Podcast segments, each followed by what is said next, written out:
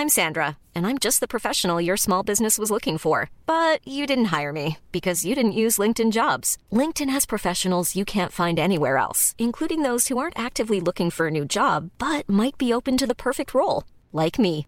In a given month, over 70% of LinkedIn users don't visit other leading job sites. So if you're not looking on LinkedIn, you'll miss out on great candidates like Sandra. Start hiring professionals like a professional. Post your free job on linkedin.com/people today.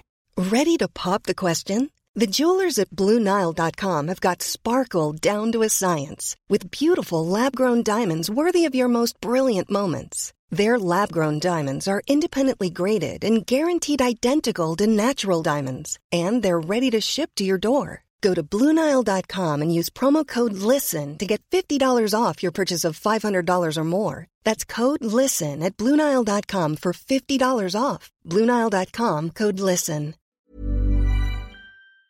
This is Internet Marketing.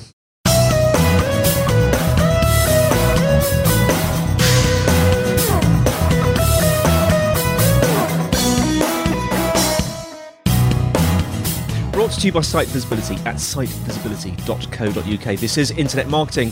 Now, before we start today, we'd like to encourage anyone looking for help with their digital marketing to get in touch with Site Visibility. Whether you have a burning digital marketing question or you're looking for an agency to work with, they'd love to hear from you. Give them a call, plus 44 1273 733 433, or fill out the form at sitevisibility.co.uk slash contact.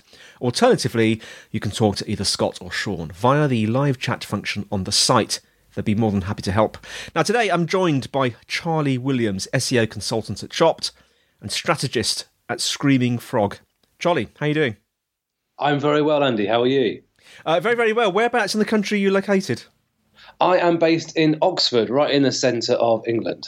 And as you probably know on this podcast, I like to just check what the weather's doing in various parts of the world. What's the weather doing in, in uh, Oxford right now? Right now, it is sunny. Uh, it is quite cold compared to obviously Yes. recent months' heat wave, but it is sunny and bright, so quite pleasant. Yeah, same here. Sunny, bright, cold. Anyway, less of the weather. Um, tell us a little bit about yourself and what you're doing at Chopped and what you're doing at Screaming Frog. So uh, I have been an SEO for about a decade now, which puts me at relatively veteran status, I think, in the industry these days. And uh, I have been a strategist at Screaming Frog for the last couple of years, something I am to say I'll be finishing soon, but uh, I've very much enjoyed. And I've, I'm now working. Been doing part time and moving to full time my own consultancy called Chopped, which is uh, an agency or consultancy dedicated mostly to helping people with on site SEO. So the idea behind that is sort of looking at technical SEO, content strategy, so we know what kind of content your audience wants you to write about and to make sure search engines can find and love that content once you've made it. Now, you did a talk earlier this year, didn't you? I think it was titled um, Using SEO to Reveal What Content You Need. Just tell us about the, the main points that you covered in that talk. So, in this talk, uh, I wanted to ask a question that I see quite a few SEOs, junior SEOs, struggling with, something that I certainly struggled with uh, quite a few years ago, I'm sad to say now, when I was a younger SEO. Uh, and that is actually knowing what content to create. I think it's a question that we hear a lot of clients also ask us is I, I've got, I understand that we need to create content around these keyword targets to identify, but how do I know what kind of content that should be? How do we know if it's going to work?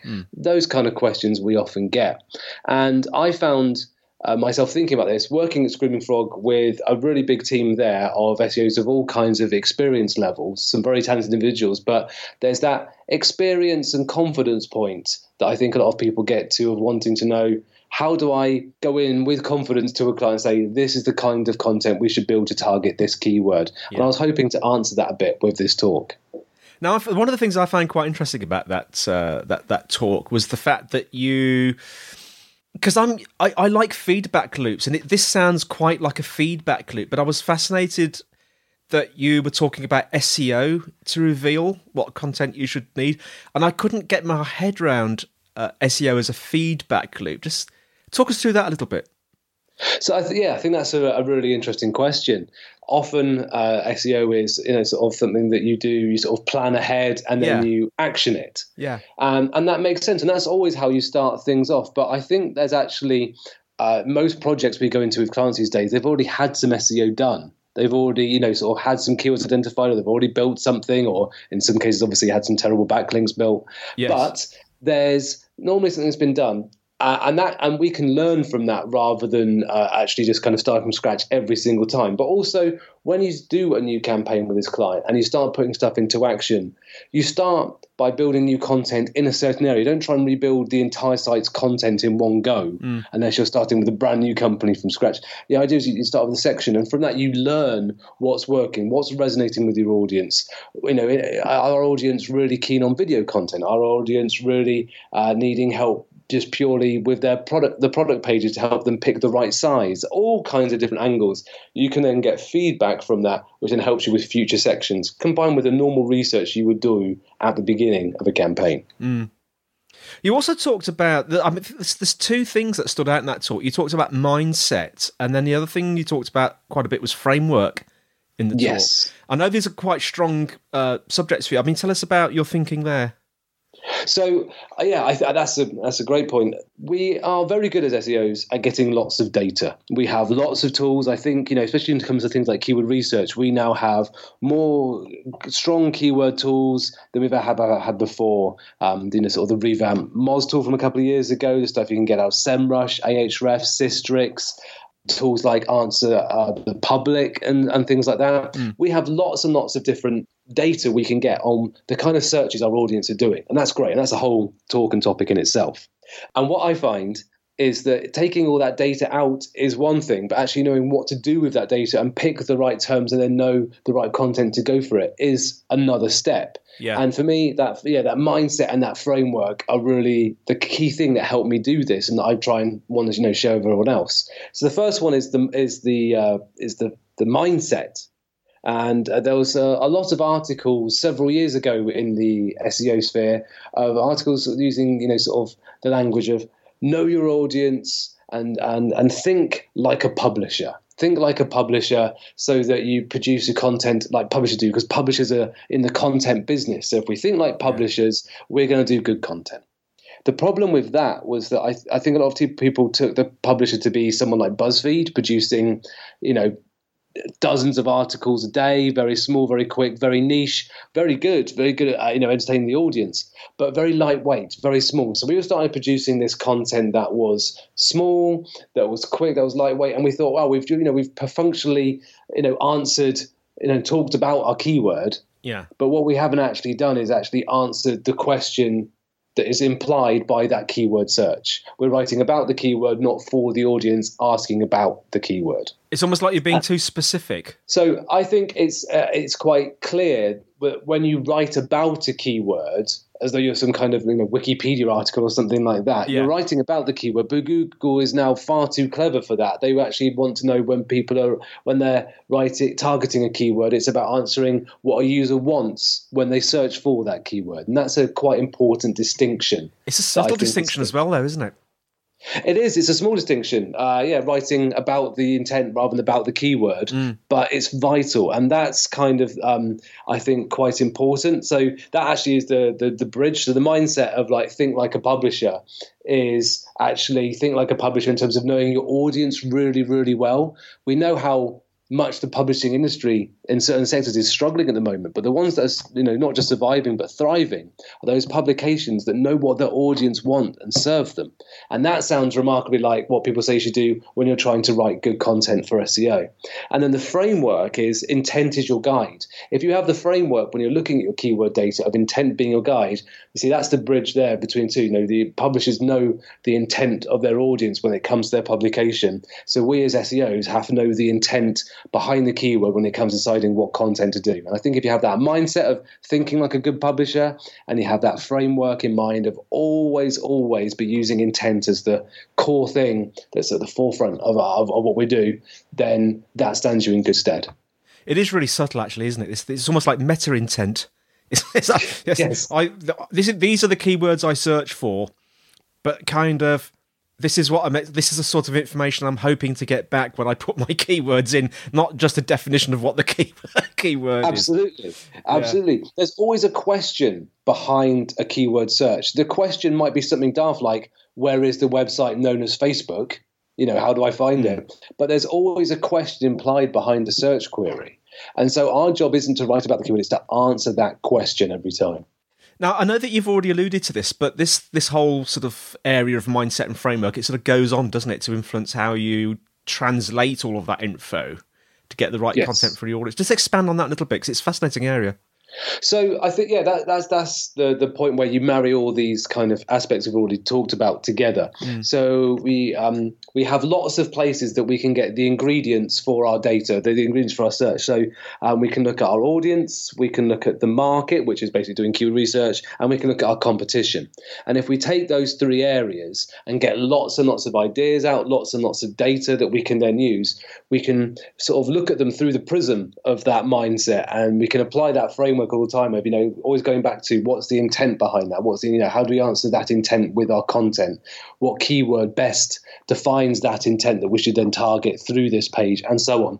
As long as we do you know bring that all together that is what i'm aiming for. That's what i'm hoping people sort of get or got from this talk and what i hope uh, people can do a little better. And that's what i've been trying to pass on to seos i talk to about this can we drill down uh, into a uh, be a bit more specific uh, into a few ways to sort of get the beginning the data that influences the content? I know you've got a few ideas specifically around sort of audience and, and market and competition and stuff, haven't you? Yes, absolutely. Uh, when it comes to uh, you know getting this stuff out, there's lots of different things you can do, and which ones are best for you just depends on your situation and your client and what kind of market you're working in and so on. Uh, when it comes to your audience, I think there's a, a, really a good couple of things you can do. First is actually, of course, to start with your Google Analytics mm. and actually see what content on your website is doing well at the moment. Using some of the views in analytics, not just the pure numbers, but the comparisons to the site average and so on, you can start spotting what content holds our audience's attention, what content gets them to convert, and so on. Start looking at that, key, uh, applying that analytics data to your pages and what keywords you want to target with them.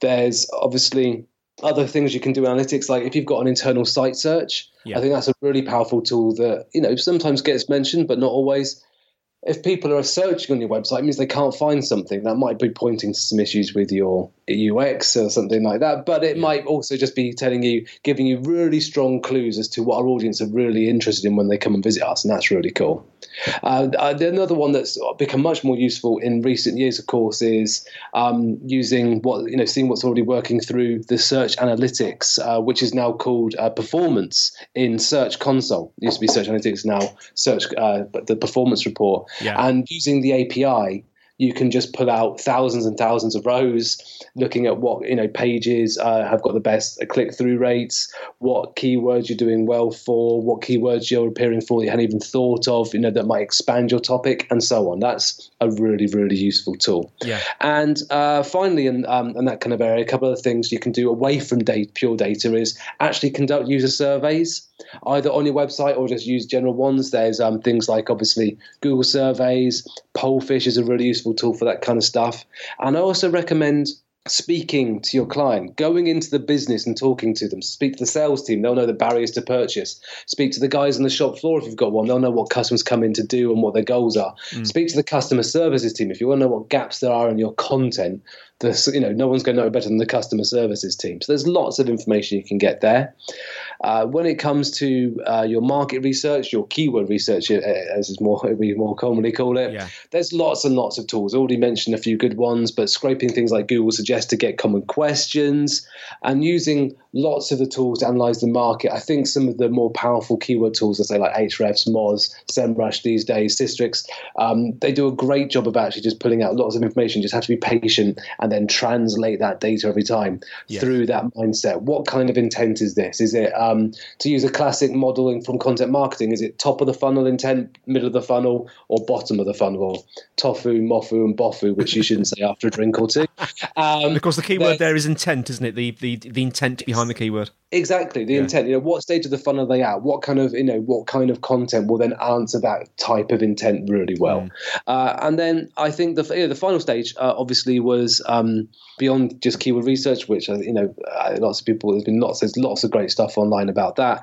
Uh, is going on to the competition and looking at what's working. So it's not just looking at the competition, going what keywords they're ranking for, but understanding why they're ranking for it, which ones are serving them well, what kind of intent is behind them, how are they're serving the people at the top of the funnel, how are they're serving the people looking to buy now, mm. um, and, and and things like that. That's quite quite key and it's a bit time consuming because it's not always pure data. You get the data out of what they're ranking for it's great but then you have to sort of sit down and translate it and start making notes. When i do um, my keyword research or my you know content gap analysis of what other people are ranking for that i'm not i'm always adding in extra columns of you know what the intent is behind this. Yeah. If it sort of what type of search results are the search you know when you actually look at the search results for these terms are they is Google showing all commercial pages? So if it's showing all commercial stuff, you're not going to rank with a blog post. You're going to have to build some kind of commercial page to target it, and vice versa, and so on. Mm-hmm. And, and I think you know those content gap analyses are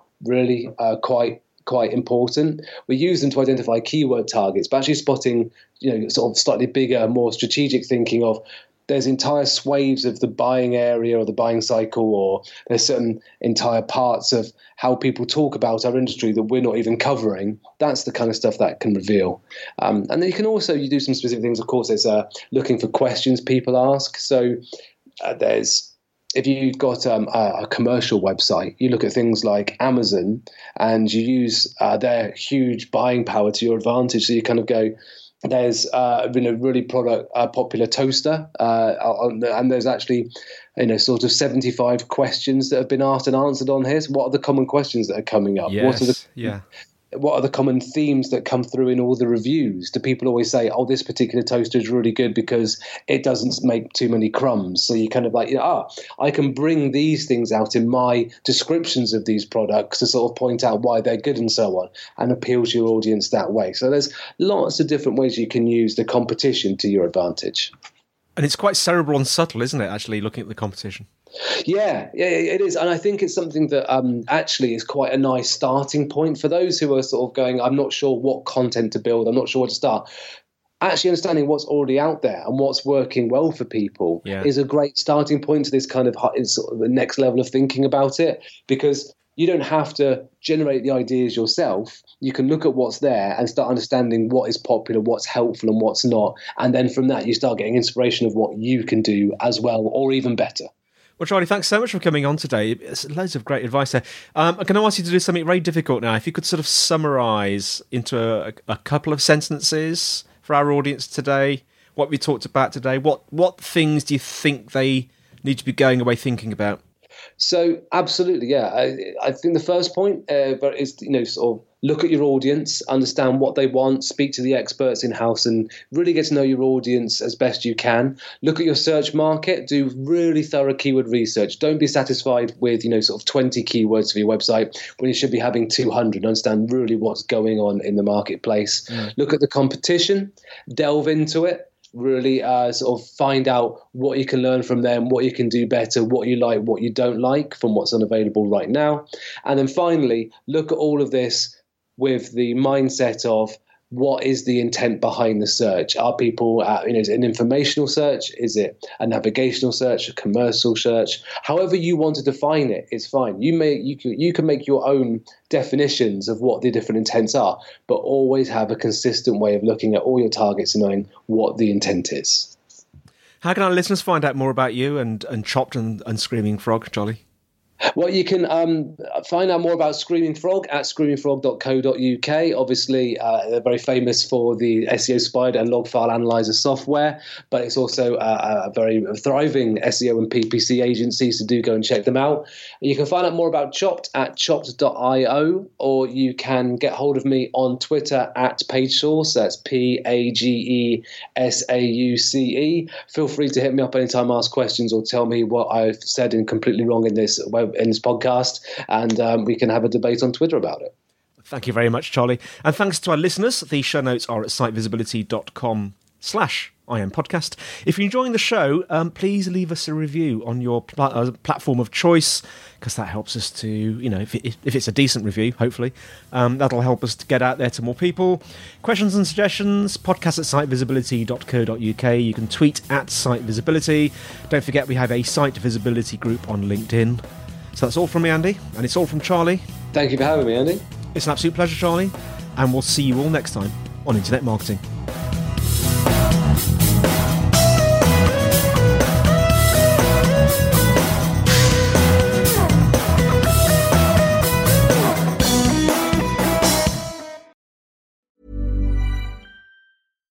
Deserves the best, and there's no better place to shop for Mother's Day than Whole Foods Market. They're your destination for unbeatable savings, from premium gifts to show-stopping flowers and irresistible desserts. Start by saving 33% with Prime on all body care and candles. Then get a 15-stem bunch of tulips for just $9.99 each with Prime. Round out Mom's menu with festive rosé, irresistible berry chantilly cake, and more special treats. Come celebrate Mother's Day at Whole Foods Market.